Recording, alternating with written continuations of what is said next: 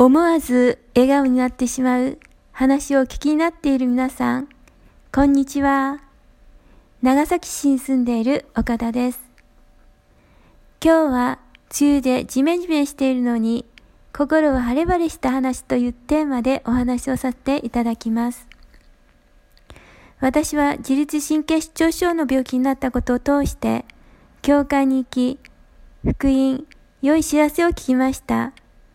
それはイエス・キリストが私の罪の身代わりとなって、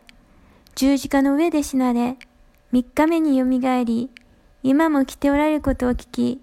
イエス様を信じ、罪を悔い改め、許されて救われました。その時から自律神経失調症の病気もどんどん癒されました。そして神様がいつも共にいてくださり、感謝賛美をするとき、梅雨でジメジメしているのに、心は晴れ晴れとなります。お聴きくださりありがとうございました。